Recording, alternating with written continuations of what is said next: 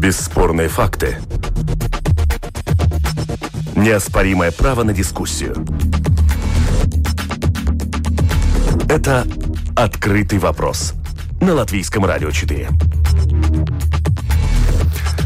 От жесткой посадки до санкций и авиавойны, кто от этого пострадает, а кто выиграет – ковид-послабление для привитых, стимул вакцинироваться или факт дискриминации. Кадровое потрясение в Рижской думе, политическая чистка или забота о финансах рижан и чемпионат мира по хоккею здесь, в Риге, в Латвии, это того стоило. В пятничном выпуске программы «Открытый вопрос. Итоги недели». В студии сегодня Андрей Хуторов и наши эксперты, эксперты этих семи дней, политобозреватель Кристиан Розенвалдс. Добрый день. И на второй телефонной линии Вадим Полищук, специалист по европейской политике и доктор права. Здравствуйте. Здравствуйте. Здравствуйте. Слышим друг друга. Значит, начинаем с главной, по-прежнему главной темы жесткой политической посадки властями Беларуси пассажирского самолета, в котором, это уже все знают, не нужно повторяться и объяснять, летел один из критиков Лукашенко, журналист Роман Протасевич. В том, что история с бомбой на борту была срежиссирована, было понятно и после приземления, когда самолет стоял рядом с пассажирским терминалом, но не на краю аэропорта, как это происходит происходит обычно в подобных ситуациях, чтобы, не дай бог, если что, люди не пострадали бы. И после того, как стало ясно, что сначала было требование минского диспетчера прекратить полет, и лишь 24 минуты спустя пришел тот самый мейл о несуществующей взрывчатке, от которого, кстати, категорически открестился Хамас, заявивший, что в политических играх других стран мы не участвуем. Как сказал накануне в открытом вопросе политолог Карлес Даук, что этим Минск дал однозначный сигнал оппозиции Беларуси, но напугал ли он ее? Разобщил? Это открытый вопрос. Господин Полищук, ваш комментарий. Думаю, что жесткая реакция стран а, Запада и Европейского Союза на данный инцидент была вполне предсказуема. Я думаю, что здесь прежде всего, конечно, заговаривает то, что это стало крайне опасным и нежелательным прецедентом. То есть, когда, ну, как мы предполагаем, насильственная, без, без каких-либо хороших оснований посадка европейского лайнера с европейскими гражданами на борту – была произведена, и, возможно, также, хотя это тоже надо будет еще выяснять, э, способом, который не вполне гарантировал безопасность. И, конечно, на подобный инцидент ну, последовала довольно жесткая реакция на политическом уровне практически сразу. Здесь надо, конечно, иметь в виду, что страны Европы, Европейского Союза не рассматривают власти Беларуси как легитимные. Особенно усилилось э, подобное понимание после последних президентских выборов. Ну и, наконец, я думаю, сыграл еще такой психологический момент, когда пришло осознание – что европейские страны не смогли защитить э, проевропейского оппозиционера, который э, направлялся из одной европейской страны в другую. И получается, что вроде как европейская компания, э, ну, по сути, сама передала этого человека э, в рамки белорусских властей. И понятно, что такая жесткая реакция э, была ну, предсказуема. Ну, если мы говорим о правовой оценке данного события, то да, конечно, здесь, как мы видим, прима фация, как говорят юристы, то есть на первый взгляд есть нарушение Чикагской конвенции, потому что хотя э, государство может э, э, приземлить самолет, который находится в воздушном пространстве, э, согласно той же самой Чикагской конвенции, но для этого должны быть основания. И вот как раз есть очень обоснованное основание считать, что этих оснований не было. Э, Международная организация гражданской авиации будет, конечно, все это еще расследовать, э, в том числе и в отношении того, как были соблюдены требования безопасности. Но ключевые моменты э, будут. Это кто принял решение, то есть было ли это решение добровольным, если это действительно принял командир, капитан судна, было ли это приказ или рекомендация, и также был ли использован заведомо фальшивый предлог для посадки лайнера. И вот как раз если определенным образом будет отвечено этим, будут ответы на эти вопросы определенные, то тогда, конечно, не будет уже никаких сомнений, в том числе после международного разбирательства, что международное право было нарушено. Кристиан, вопрос к тебе. Лично тебя, как человека, знающего Беларуси не понаслышке, не удивило тихий ответ белорусского общества на этот инцидент, буквально молчание? Да, было заявление Тихановской о подготовке к новым протестам, но в будущем времени, а пока же в самом Минске даже пикетов не было. Ну, это говорит о том, что ту задачу, которую себе поставил так называемый режим, он и выполнил. Что на данный момент нету э, реакции. Я там, правда говоря, не знаю, нет ли реакции, потому что мы же живем в таком странном времени, э, в котором мы не понимаем, э, что говорит там люди на самом-то деле. Может быть, они там где-то и были пикеты, про которых мы не узнали, э, про которые замолчали, которые заблокировали. И там потом, из-за этого я не хотел бы сказать, что я знаю, как сейчас себя чувствует э, э, ну, и общество белорусское. И к тому же надо где-то принять э, то, что мы видим, что ну, э, действительно Александр Григорьевич Лукашенко ну, очень активно участвует в разъяснении для местного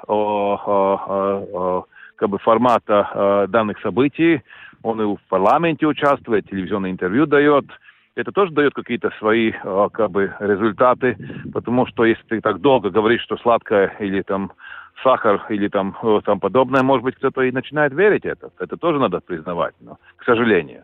Это, ну, еще раз, ну, думаю, что твой вопрос был очень кстати, я даже не задумался, что действительно на, на местном уровне ничего не происходит. И, ну, если шаг, который делал Александр Григорьевич, как раз был для того, чтобы еще больше запугать, чтобы никто даже не высовывался, но фактически достигнуто. Но это Вадим, возможно, у вас есть э, ответ на этот открытый вопрос?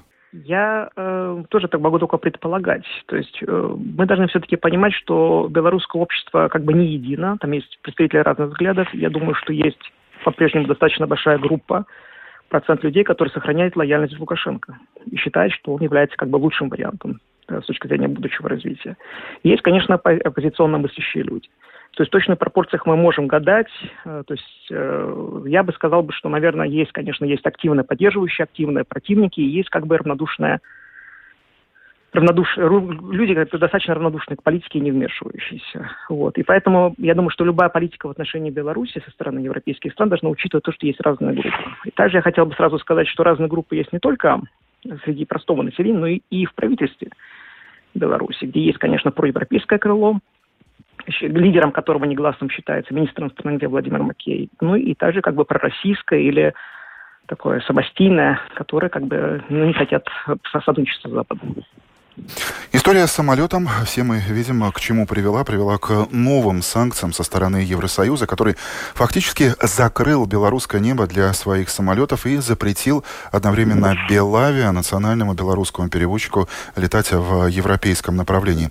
Наша маленькая Air Baltic заявила накануне, что облет стороной Беларуси означает для латвийских авиаперевозчиков дополнительные 200 тысяч евро.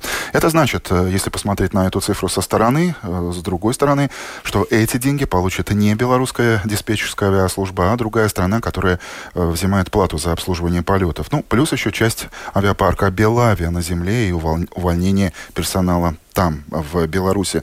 А, Кристиан, на твой взгляд, насколько эти санкции ощутимы и будут э, ощутимы для Минска?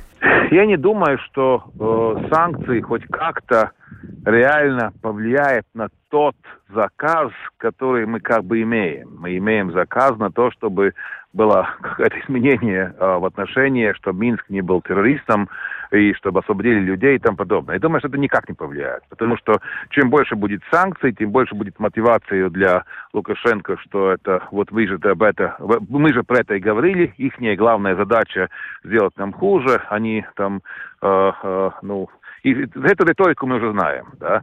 Э, я думаю, что одновременно э, санкции будут влиять и на э, экономику Беларуси, безусловно, э, если ты спрашиваешь по поводу, какие будут такие, ну, что будет плохого, да, это будет также, также немножко мешать нам самим. Это не только вопрос в том, что наши самолеты должны будут объезжать Беларусь, э, это ну, немножко больше круг, но и э, если, например, другие самолеты, которые сейчас проезжают пролетает из Гонконга э, в Нью-Йорк, я смотрел даже, например, по флайрадару, там Абу-Даби э, в Хьюстон, например, тоже летит над Белоруссией и над Латвией потом, да. Значит, если они не пролетают э, Беларусь, они не пролетают и Латвию. Мы сами тоже будем терять. Но я не думаю, что это самое, сейчас самое главное, потому что мы уже живем в эпохе э, э, таких э, санкций уже с 2014 года, которые частично и нас самих касаются. Мы к этому уже привыкли, да. То, что мне кажется, надо надо э, сказать сейчас важное, что на самом деле не санкции сейчас знаковые. Знаковое вообще это само, сам случай, то, что произошло, что фактически э, с этого момента начинается новая жизнь в авиации, которого, которая фактически не было очень долгое время. Да, было там опасение не летать над небом, где проходит война. Там, помните, там было время, когда не, не летали Украина, Донбасс, Грузия, да. ну, те да. точки, которые ну, были, да, казалось, такие, ну, абсолютно ну, спокойные, время, но да. тем не менее, да. Ну да, но это было такая временная, ну и тому подобное. Но сейчас э, в карте начинают появляться такие уже точки, которые до этого были чуть не, ну, ну не за, за пределами возможного, да. И, и, и, например, сегодня это будет Беларусь. Э, мы знаем, как эти знаковые события меняют мир. Э, к сожалению, я уже не верю, что последний случай, скорее всего, через там, месяц, два, три, пять опять будет что-то подобное других.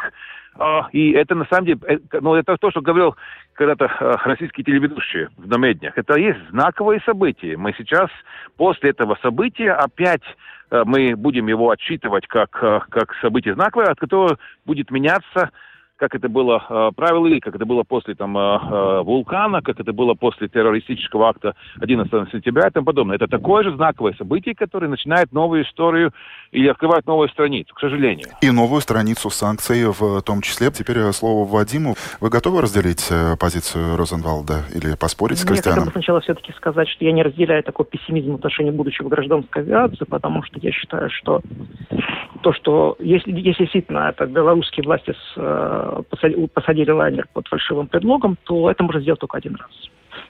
Эффективно, имею в виду. Но понятно, что ни один вменяемый оппозиционер э, больше через э, Беларусь летать не будет. Ну, то есть это понятно, что это можно было сделать только один раз.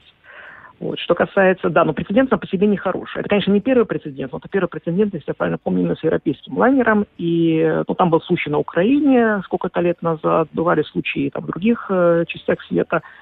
Ну вот, э, да, крайне неприятный прецедент. Конечно, теоретически могут повторить, но поэтому как бы и жесткая реакция э, нужна для того, чтобы этого никогда не случилось. Потому что все-таки мы, у нас есть определенные сложившиеся правила в отношении гражданской авиации, и как бы очень не хотелось бы, чтобы они менялись на ходу. То есть, э, иными словами, что вы считаете, что санкций, те санкции, то... которые сейчас вводятся, это не декларативные, не санкции ради санкций, а те меры воздействия, которые Нет, воздействуют? Санкции, я, я, я не хочу рассматривать эти санкции в отрыве от общей политики Европы в отношении Беларуси. То есть, конечно, мне кажется, что все последнее время, то есть как бы санкционное давление нарастает, э, разные причины для этого, в том числе разные события являются поводом для нарастания. И, в принципе, конечно, наверное, э, даже если бы отношения были бы лучше до этого, то санкции какие-то то само бы вводились, но все-таки нужно иметь в виду, что э, Европа исходит из того, что усиление санкционного давления на Беларусь приведет к, к внутриполитическим изменениям в этой стране. Э, ну, по крайней мере, такая логика просматривается в этих действиях. Мне кажется, что это очень оптимистичный взгляд. То есть мне кажется, что Беларусь может выдержать достаточно сильное санкционное давление, и э, полная изоляция Беларуси невозможна именно потому, что она является союзным в России государством и имеет с ней общую границу. Поэтому э, любое усиление санкционного давления, в принципе, толкает э, Беларусь э, в сторону России, что является таким очень неприятным побочным эффектом санкционного давления. То, что Лукашенко даже после последних президентских выборов, и даже после подавления протестов, и даже после введения санкций за это подавление, а, тем не менее, все-таки надеялся на со временем а, каким-то образом восстановить отношения с Европой, мне кажется, вполне очевидным фактом, хотя бы потому, что он не сменил министра иностранных дел. А министр иностранных дел является, как ну, считается, как бы лидером, одним из лидеров проевропейской партии. В свое время он действительно был назначен на свою должность э, 9 лет назад, именно для того, чтобы нормализовать отношения э, Европы. То есть Лукашенко очень заинтересован в многовекторности, есть такое, такое слово. То есть он не хочет попадать в полную зависимость от Кремля. Но, тем не менее, пока этот образом, вектор направлен в сторону Российской Федерации, как мы видим. И буквально сегодня утром пришла новость о том, что Россия приняла решение не принимать самолеты, которые летят в обход Беларуси. Кристиан, а в чем заинтересованность России? Э, ну, та риторика, которая только что тоже была сказана, да, уже 9 лет или даже больше идет такая европейская как бы, дискуссия, что не на, надо нам да, надо нам поддерживать диалог для того, чтобы не было там тотального объятия только с одной стороны, со стороны России.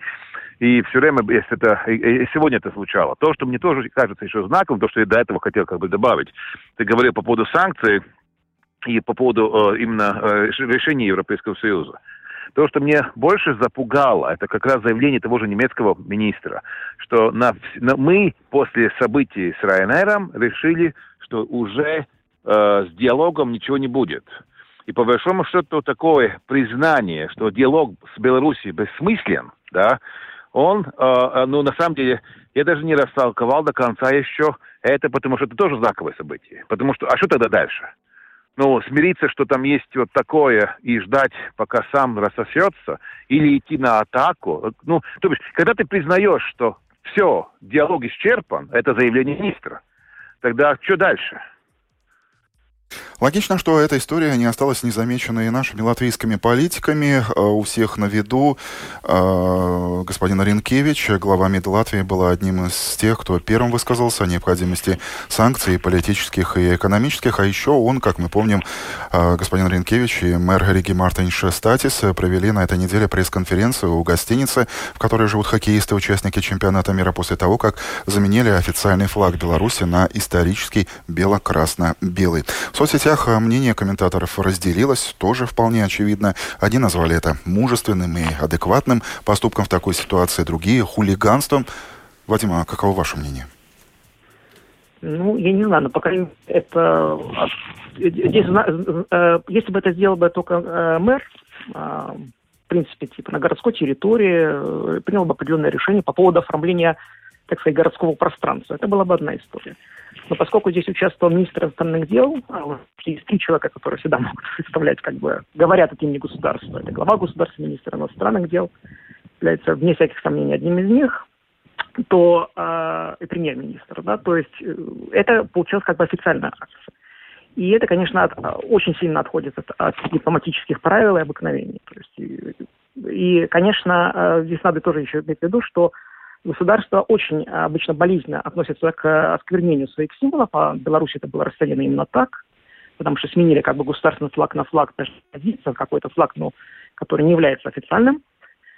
И, э, в принципе, а, была вполне ожидаемая реакция. Значит, здесь очень интересно, почему господин Ренкевич это сделал. То есть я не верю в то, что он сделал это на эмоциях, потому что это опытный, очень опытный дипломат, уже 10 лет он министр иностранных дел, значит, у него была какая-то цель. Э, цель его была именно, может быть, несколько поднять градус в отношениях э, с Белоруссией, но, в принципе, тогда он этого добился. То есть, по сути, произошла, произошла высылка, взаимная высылка дипломатов. А, я думаю, что его действия, они находятся как раз в рамках этой логики, что мы должны додавить белорусский режим, и тогда, значит, э, если мы проявим солидарность позиции, если мы на него окажем больше давления, тогда там произойдут более быстрые сомнения, более быстрые изменения. Но мне кажется, э, что в данном случае он является как бы жертвой э, wishful thinking, как говорят англичане.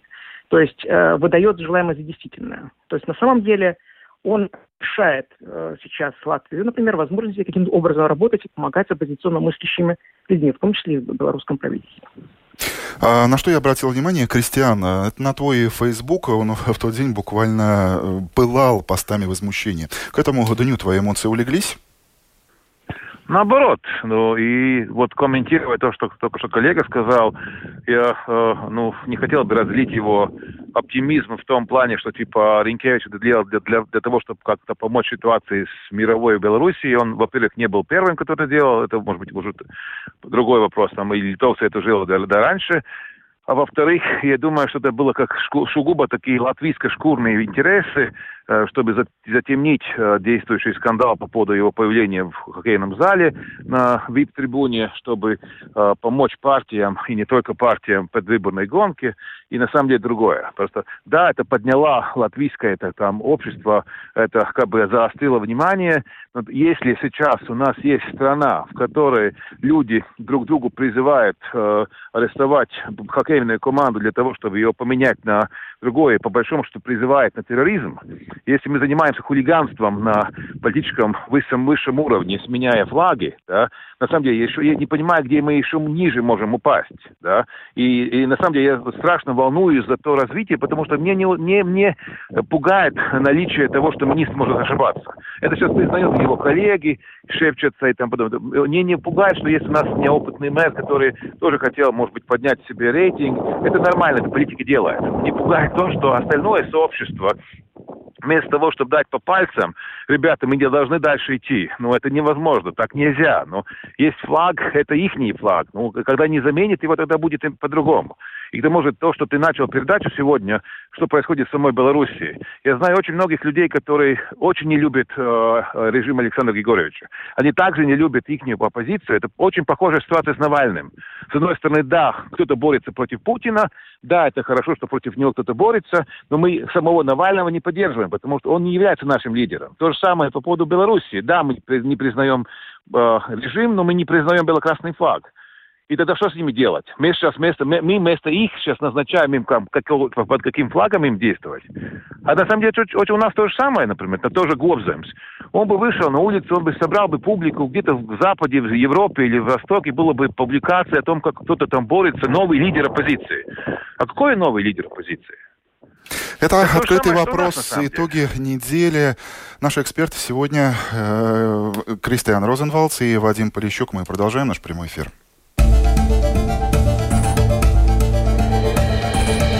Это «Открытый вопрос» на Латвийском радио 4. И на этой неделе в топ событий открытого вопроса снова возвращается ковид. И сразу два повода. Во-первых, резкое улучшение ситуации, что признает и Центр профилактики и контроля заболеваний. За неделю минус 20% новых случаев. И это при заполненных уличных столиках кафе и ресторанов и проходящем в Риге чемпионате мира по хоккею. Во-вторых, политики включили ковидный светофор, переключив ярко-красный свет на желтый. Что это значит, увидим и узнаем совсем скоро. С 1 июня обещают, что будет разрешена работа массажистов, косметологов, парикмахеров. С 15 идем дальше. Групповые сборы и даже работа в коллективах без масок. Но с важной оговоркой все эти послабления только для тех, кто либо переболел, либо привился от COVID-19. Вполне ожидаемо, что со стороны части общества это вызвало гнев, волну гнева, особенно с позиции тех, кто по убеждению или по другим причинам не делал и не собирается делать эту прививку. Открытый вопрос это стимул вакцинироваться или дискриминация, как пишут недовольные? Э, господин Полищук. Ну, почему это не может быть и тем, и другим одновременно? Ну, конечно, это делается для того, чтобы стимулировать процесс вакцинации, но я как вижу, что здесь есть большая дискримина, дискриминация, поскольку проводить такие различия между вакцинированными и вакцинированными, не предусматривать какие-то исключения из общего правила – Э, это непропорциональная мера, и я думаю, с точки зрения прав человека здесь очень большие вопросы. Когда мы только обсуждали введение в Европе вот этих ковидных паспортов, то на общеевропейском уровне звучали опасения, что это может привести к дискриминации непривитых людей. И как раз на европейском уровне тогда четко сказали, что для пересечения границы нужно не только вакцина, но можно, допустим, доказывать свою безопасность при помощи теста на ковид, либо иметь сертификат о том, что ты переболел этой болезнью. Вот. И тогда это таким образом смягчает как бы жесткость ограничений. Но я не вижу так, таких вот э, исключений, таких же вот как бы послаблений э, на латвийском уровне. И ситуация, когда, допустим, моя жена уже сейчас может, скоро сможет зайти в ресторан и пообедать там, а я должен буду сидеть на улице, потому что я еще не успел привиться, мне эта ситуация кажется просто ненормальной. Даже Воп... с бытовой точки зрения, только с юридической. Еще один вопрос. Сделали ли политики домашнюю работу и сумели, и сумеют ли еще корректно и понятно донести это решение до общества, рассказав, почему именно так и какие могут быть альтернативы, о чем, кстати, уже сейчас говорит Министерство юстиции, руководимое Борденсом. Э, Кристиан, время твоей оценки, если мы говорим по поводу смягчения ограничений из-за ковида. Ну, я тоже думаю, что это одно и то, там оба вместе, да, что там есть признаки не признаки дискриминации, и одновременно это, это популяризация и, э, ну, с другой стороны, это такое ответственное решение, которое, ну, что-то надо делать, да. Я не верю, что вот, э, вот как сам переболевший, я знаю, э, вся семья у нас переболела, я знаю, что там на наличие теста, что ты не, что ты здоров, на самом деле это не, ну, не является мерка, мерой, это я понимаю. Из этого там есть логика, почему такого нельзя, потому что ты можешь быть зара, инфицировать, ты можешь инфицировать других и три дня до того, когда показал тест. Uh, Я, я, я, думаю, что э, то, что меня волнует, это не то, что так принимается решение. Но там, на самом деле, скорее всего, других вариантов и нет. Вопрос в том, что мне не нравится этот большевистский подход, что когда, например, когда я сам был не э, э, э, до болезни, мне тоже казалось, что типа это все неправильно и тому подобное. И мне никто не выслушивал. Сейчас я переболел, я имею антитела, И я сразу такой, ай, ну я, я попаду в большинство, мне этот вопрос уже не волнует. И кажется, ну, подожди, а, Кристина, а почему ты не вспоминаешь, как ты чувствовал себя пять дней до этого? Ай, ну какая? Хороший вопрос, да. Другой раз, другой раз. Ну. И этот, вот этот вопрос, этот подход, что мы никак не способны э, как бы выслушать или понять, или даже попробовать понять тех людей, которые не там э, та, та самая Винтила, помнишь, как она была воинственна, когда она была по посту, и потом она как раз в одном интервью сказала, что типа мы же не можем всех, которые не вакцинировались, признавать как придурков или э, обработанных э, российскими телеканалами. Но это же неправда. Есть людей разные точки зрения, почему они не боятся этого сделать? Ну, по, по разным причинам, не потому что они против страны или против, не знаю, режима нашего, к примеру, да, так, ну, их никто не выслушивает. И вообще-то в дискуссии по поводу поэтому нет. Это главное. Потому что если была бы дискуссия, и мы все равно бы приняли решение такое, как оно сегодня есть, все было бы правильно, на самом деле. Теперь, коллеги, поговорим о, теперь о карьерном потрясении в Рижской думе. От должности отстранен Виталий Рейнбах, глава того комитета, который ведает вопросами дорог и транспорта. Следящие за латвийской политикой слушатели наверняка нахмурят лоб, мол, где-то эту фамилию мы уже слышали и будут правы. Действительно, какое-то время назад Рейнбах уже отстраняли от должности, когда мэром был Нил Ушаков, но он, Рейнбах, вернулся после обращения в суд. И туда же в суд он собирается сейчас, говоря о политической подоплеке. Мэр Статис отвергает все политические упреки и приводит три причины своего решения. Фиктивное трудоустройство, разбазаривание муниципального имущества, конфликт интересов. Кстати, Рейнбах уже не первый, из-под которого ушло чиновничье кресло. Ранее, как мы помним, с должности был снят Алексеенко, глава комитета по жилью. Открытый вопрос, сколько в этих отставках политики, а сколько заботы об интересах рижан и рачительном использовании их э, налогов? Кристиан. Я не хочу говорить про Рейнбаха, ибо, ибо я его не знаю, я не рижанин, не следил, как он делает дороги. То, что я хочу говорить, это то, что мэр города, даже тот, который занимается хулиганством, он берет на себя политическую ответственность, Uh, и он тот, который должен эту ответственность довести до конца с помощью в том числе команды, которая под него работает.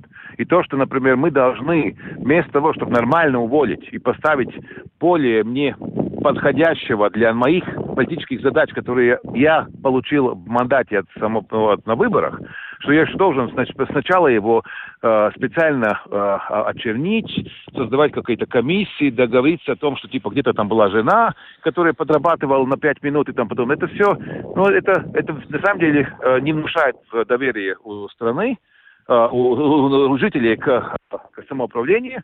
Правильно было бы по-простому. Комиссия решила, что вместо Рейнбака в следующие четыре года будет заниматься кто-то другой. Все.